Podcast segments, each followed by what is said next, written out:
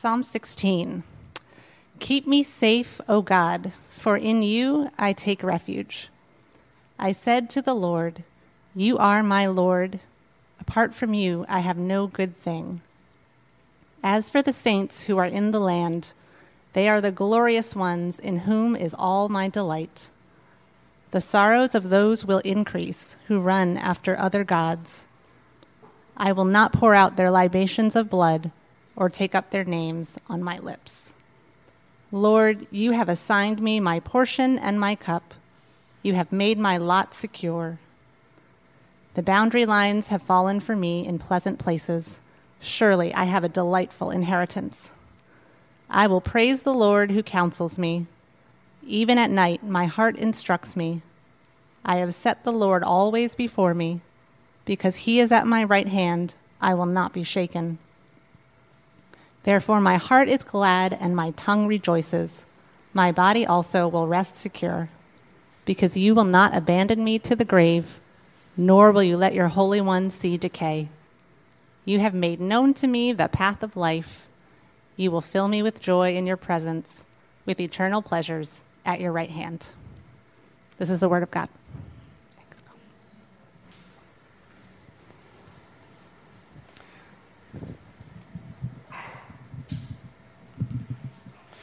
Let's pray as we come to study God's Word. God and Father of our Lord Jesus Christ, uh, I thank you that you're present with us, and I thank you for the joys that we have in your presence. And I pray right now, actually, Lord, that you would help us to know how to find your presence, that you would help us to dwell in your presence, to stay and be secure. I pray, Father, that you would speak to us the ancient word with the ancient paths through the Psalms. I pray that your Spirit would enliven this as we declare the kingdom of your Son. In Christ's name I pray. Amen. So we're continuing our, our, look kind of in an orientation. And I mentioned this last week that, that I don't really know what's best, maybe necessarily, for you know, I didn't come here with a plan to say, okay, this is what we're going to do, everybody. We're on the same page. Now let's run, right? Because I don't know the direction. I'm not, you've lived here a lot longer than me. And so the one thing I feel like I can do as we get our feet on the ground and get to know the community is, is orient you at least to, to my understanding of the gospel and my message that I'm going to kind of put forth and my perspective on things. And, and, and hopefully that'll bless you. And hopefully that does kind of begin, begin to be part of a DNA of this church. And as it becomes part of the DNA, then we kind of can go out from there. And so this is really kind of orientation of my gospel. Gospel is not relative, but who you are and where you are and the kind of person you are affects how you see God, your message that resonates with you, whatever. And so, so that's a lot what this is. And, and last week, I, I, preached on my methodology, which is Psalm 73, which is, hey, every, you know, this is really every week. The world doesn't make sense. The world is topsy turvy. The world has all kinds of messaging, and it doesn't make sense. Our world doesn't make sense until we come into the presence of God and we discern His ways. And as we worship, we're transformed, and then we can go and live fruitfully. We can go and experience what we're supposed to experience and, and do what we're supposed to do and have the perspective, all that. So, ne- well, next week is the is the inst- installation, and I'm not preaching. After, after next week, we're actually going to kind of get into the theology that really resonates with me. So it's going to get real theological. But this week, just because we have one extra week, I wanted to kind of drill down and do one more look at the presence of God before we move on to, to more theological discussion. And so this is kind of an excursus on what we talked about last week. It's, it's actually more practical. And so I want to kind of alert you to that because it, it is very practical, and, and, and it comes from Psalm 16. Psalm 16 is my utility psalm. Like, I pray through the Psalms. I, I, if you ever like called me and, and, and you're like, I'm, I'm, like, hey, I'm praying, which I probably wouldn't do because that's kind of, you know, you would feel guilty. Uh, but, but, but I, you know, if I were praying and you called me and you interrupted my prayer time, most, like, there's a 98% possibility that I'm praying a psalm to God. That's my prayer life. That's it. Now, when burdens take over, or you know, I'm praying for you, that that's that that obviously works its way into my prayers, but my prayer life is built around the Psalms. That's what everyone up until the 1800s mostly did in prayer was to pray the Psalms, to sing the Psalms. That was, that was at the core of the church, it was the core of Israel. And, and there's times where I pray through all the Psalms, but there's times, let's say when I'm moving, that I don't want to pray. I can't even remember what my name is, much less what psalm I should be reading. And, and it just kind of all gets crazy. And so, whether I'm on vacation or whether I'm moving or whether there's just, I just have no other bandwidth, it's my, I just go to Psalm 16 and it's over and over and over, day after day, week after week. I just kind of stay in Psalm 16. And, and the reason why is it's just got it all. And so I want to use that this morning because it's got it all, and at the core of it all is the presence of God. And so let's, we're just going to look at this psalm, um, and it's going to be super practical. It's going to sound a little kiddish. You know, the more I sound like I'm talking to a kid, the more it resonates with everyone in here. So just kind of, I'm not condescending. We never get out of being a kid. Middle school is never over, right? And so we're going to kind of be there. And, and so, what does it mean to to be in the presence of God, to live in God's world. What does it mean? We talked about last week. You're supposed to enter into his presence and live there. That's what we talked about. And, and we don't really know how to do it. And the answer, the, the Bible answers faith. And, and that, honestly, if I can say it, means nothing to me, really. When someone says to me, have faith, which you may, I'll get discouraged. You're going to say, have faith. And I'll say, thank you. And in my head, I'm like, you don't know what you're talking about. It's not helpful. I'm just kidding. I'll, it will really help me. But what does it mean? Does anybody ever wonder what does it actually mean? Like practically, how do you have faith?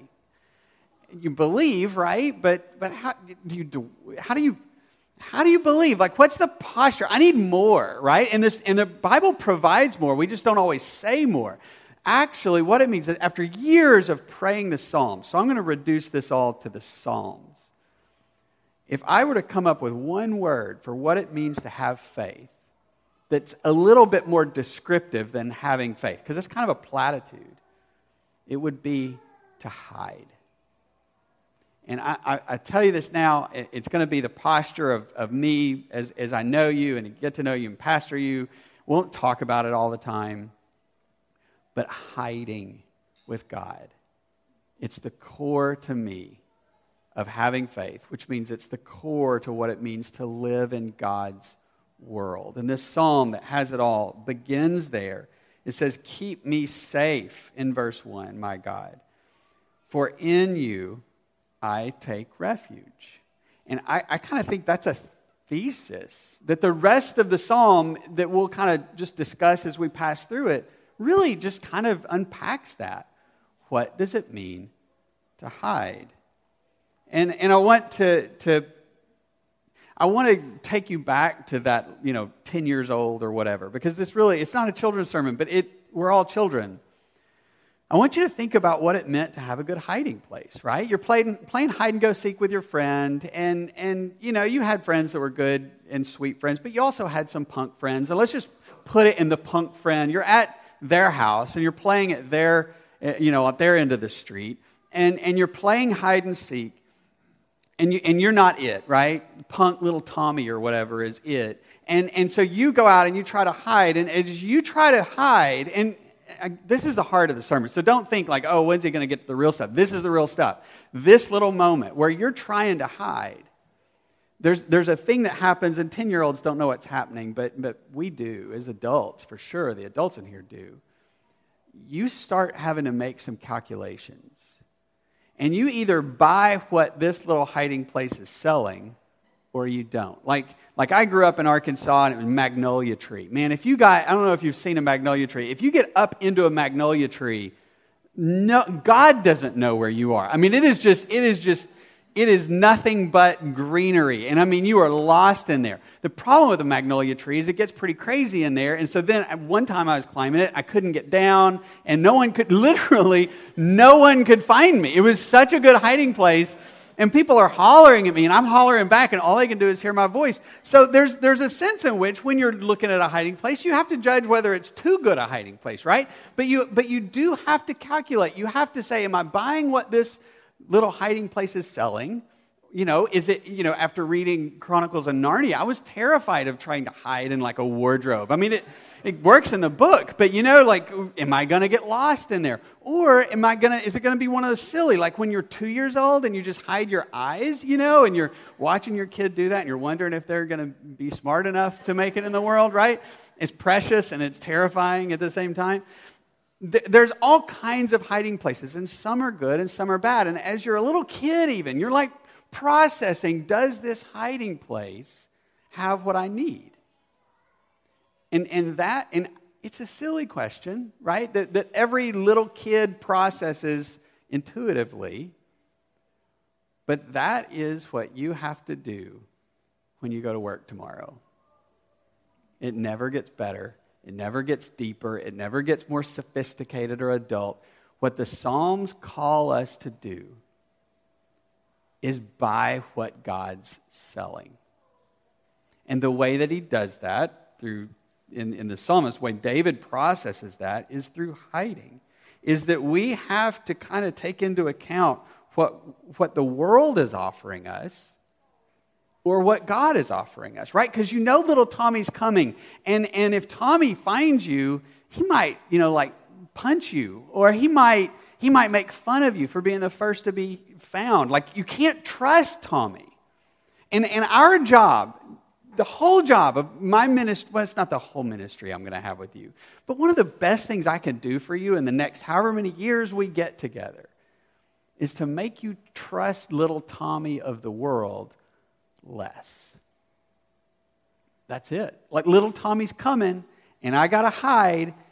I need to find a place to hide that will hide me perfectly, that I can trust, that I can crouch in, that I can depend on, right? Because if little Tommy's a jerk, you really don't want to be first to be caught. And so you need something where your leg's not going to be hanging out, right? You need something where, where it's not going to be any, you know, you're just stand behind a door because little Tommy knows to look through the crack, right, and see you. You need something better than that. You need something you can trust fully to take care of you. And that's God. And in Psalm 16, just it's just like it welcomes you into this hiding place. That I just kind of throughout the Psalms, this is it. I mean, Psalm 56 is a family favorite. And I love Psalm 56. I'm just going to kind of skim it real quick. It says, My advers- this is kind of little Tommy. My adversaries pursue me all day long. They're pride, they're attacking me. When, I was af- when I'm afraid, though, I put my trust in you, God. In God, whose word I praise. I trust, and I am not afraid. What can mere mortals do to me? The psalmist asks. But then it jumps back to little Tommy because it says, all day long, they twist my words. They scheme and they scheme for ruin. They conspire. And then the best thing that, that happens in the Psalms, the, the wicked lurk. It's, it's literally little Tommy lurking to get you. And the psalmist, message after message after message, is God saying, Come and be hidden. Come and live under my umbrella. Come and live, as that art kind of showed us, the abstract chaos in this nice cave where everything's okay. And before we, I'm just, I know, this is super long intro. Not, not every verse we're going to spend this much time. But before we do, there's, there's this other side that you may be thinking of. Oh, wait, I, you know, I've got, a, I've got a really active job. I've got, I've got a lot of stuff to do. I can't hide. I've got to be out there. And I would say your job is not any more active than David's. Because it's interesting, if you ever read the, the Samuel narrative, both 1st and 2nd Samuel, you see him, you see David do all kinds of stuff. David, David has a plan with, with his buddy where they like shoot an arrow a certain length if, if Saul is coming after him. You see another place where Saul is going to the bathroom and he cuts a little bit of garment off Saul so he can show him and say, Hey, I'm a better person than you are. There's the place, the really weird place where he acts insane actually and gets off the hook for that. And you know what he does? I don't know if you've ever read the psalm that's connected to where David acts insane, but, God, but David never says, Man, I, I had such a great plan. I acted insane and they didn't know what hit him. I'm so smart. It's like, No, God, you saved me. I'm hidden in you. In all the things that David did, from running from Saul to running a country, All of them took action, it took strength, it took courage, it took all the things that we associate with being out there. But he did every single thing hiding. His life was out there, but his heart was tucked, secure with God. It's one of the most amazing, kind of extraordinary things that the Bible puts in front of us is that you can be out there and you can be an activist and you can change the world, but you do it from the hidden spot with God. So I'm just going to read on and, and kind of show you why this is such a utility one for utility psalm for me. And I kind of just go through it. I'm just going to mention a couple things as I go, and then we'll be done. It's actually pretty straightforward. Verse 2, it, it continues on. It says, I say to the Lord, You are my Lord. Apart from me, apart from you, I have no good thing. And I'll just pause. We're going to just pause a lot. I, I have a hard time believing that. We'll move on, right? I mean, show of hands. I say to the, I say of the holy people who are in the land, they are the noble ones in whom is all my delight. And it's, you know, halfway through packing, I, I, wasn't thinking about God's people. I wasn't thinking about the people at the church I was at. Honestly, I wasn't even thinking about you guys. I was thinking about all of the other gunk in my life I had to deal with. And I needed this psalm to tell me no, no, read, slow down. I'll tell you who the excellent ones are. I'll tell you who your delight should be is the people of God. My delight became like movers, you know, or something like that. Um, those who run, in this, I, despite the evidence to the contrary, verse 4 those who run after other gods will suffer more and more. I will not pour out libations of blood to such gods or take up their name on my lips. Man, I, I we don't see that. We, you will not go to work tomorrow or whatever you do tomorrow.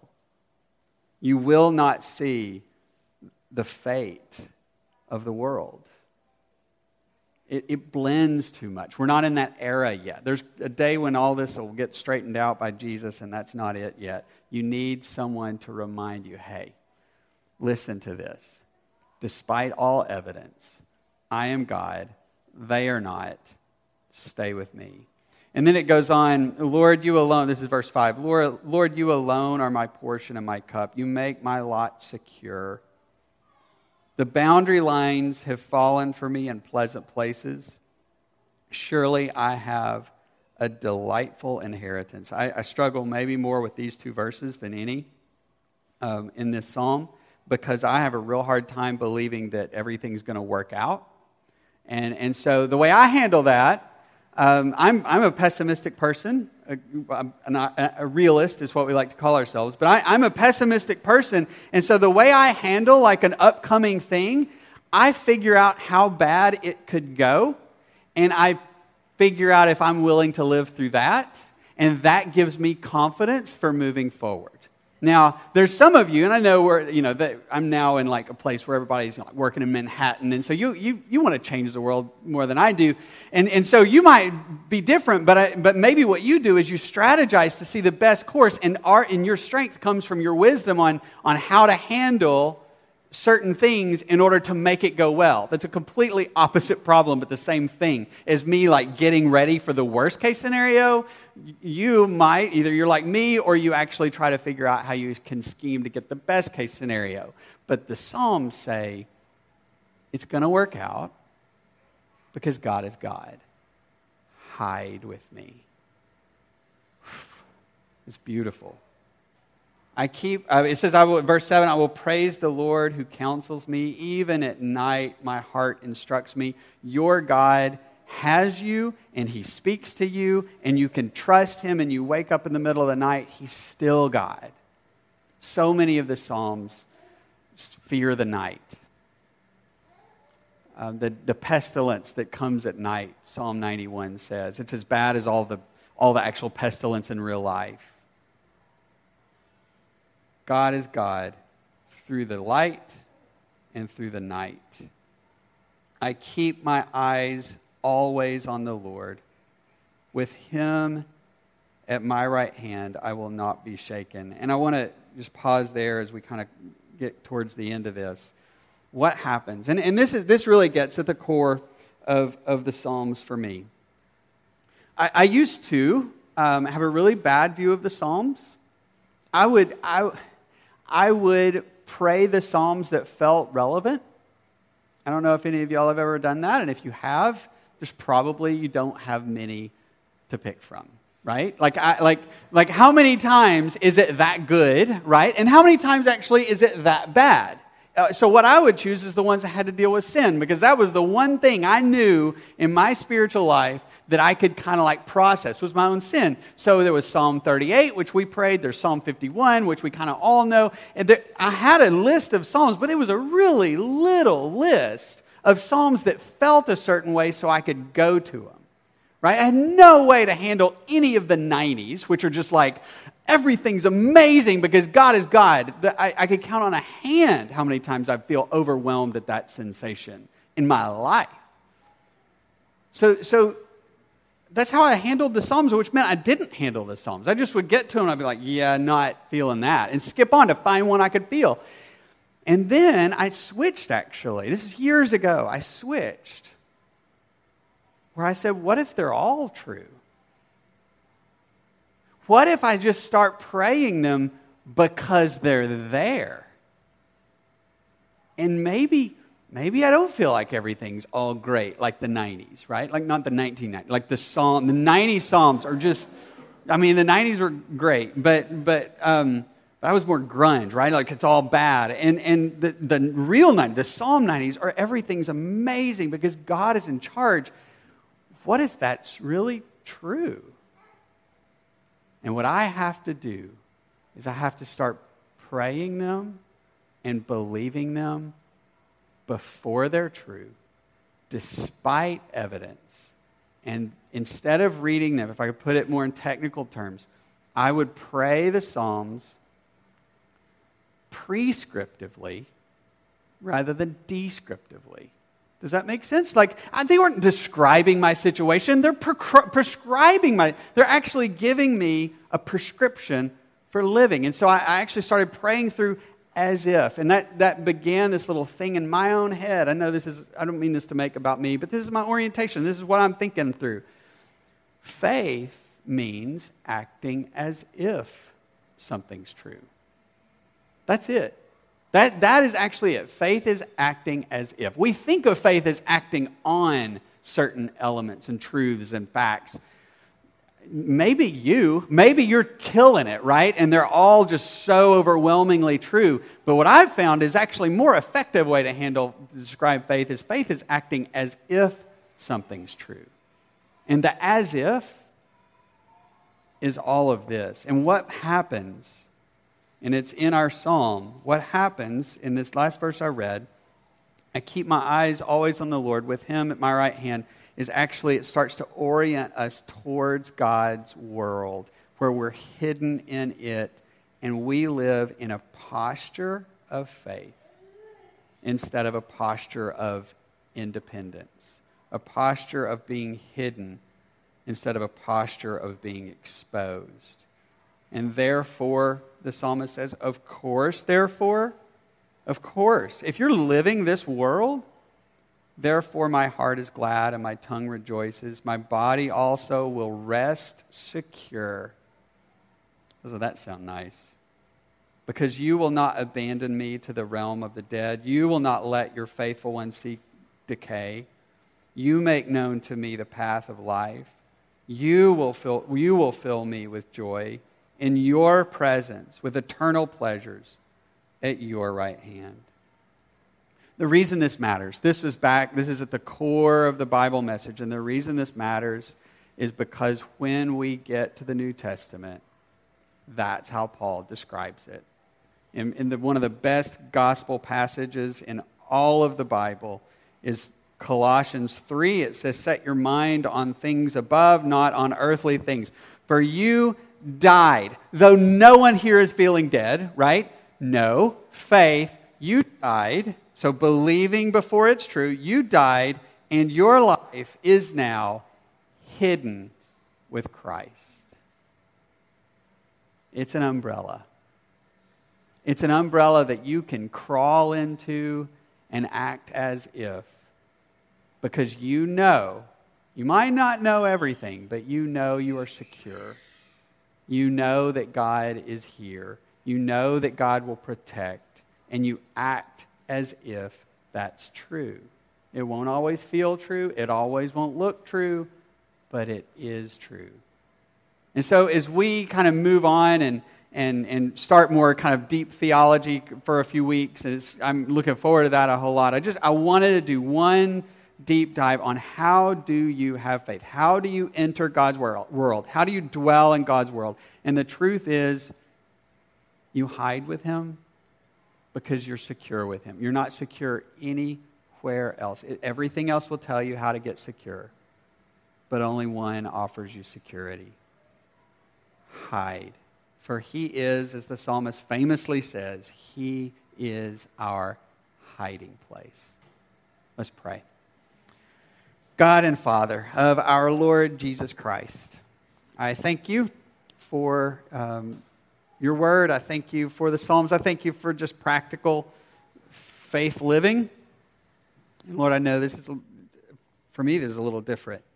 Um, and yet, God, you are, um, you are available, you are findable um, for those who seek and ask and knock. And Lord, I pray that, um, that we would dwell secure. I pray that this church would be secure because it dwells in your presence. And it's filled with people who know what that means and how to live there. And I pray all these things in the name of Jesus Christ, our Lord and Savior, who ensures that our life is hidden with you.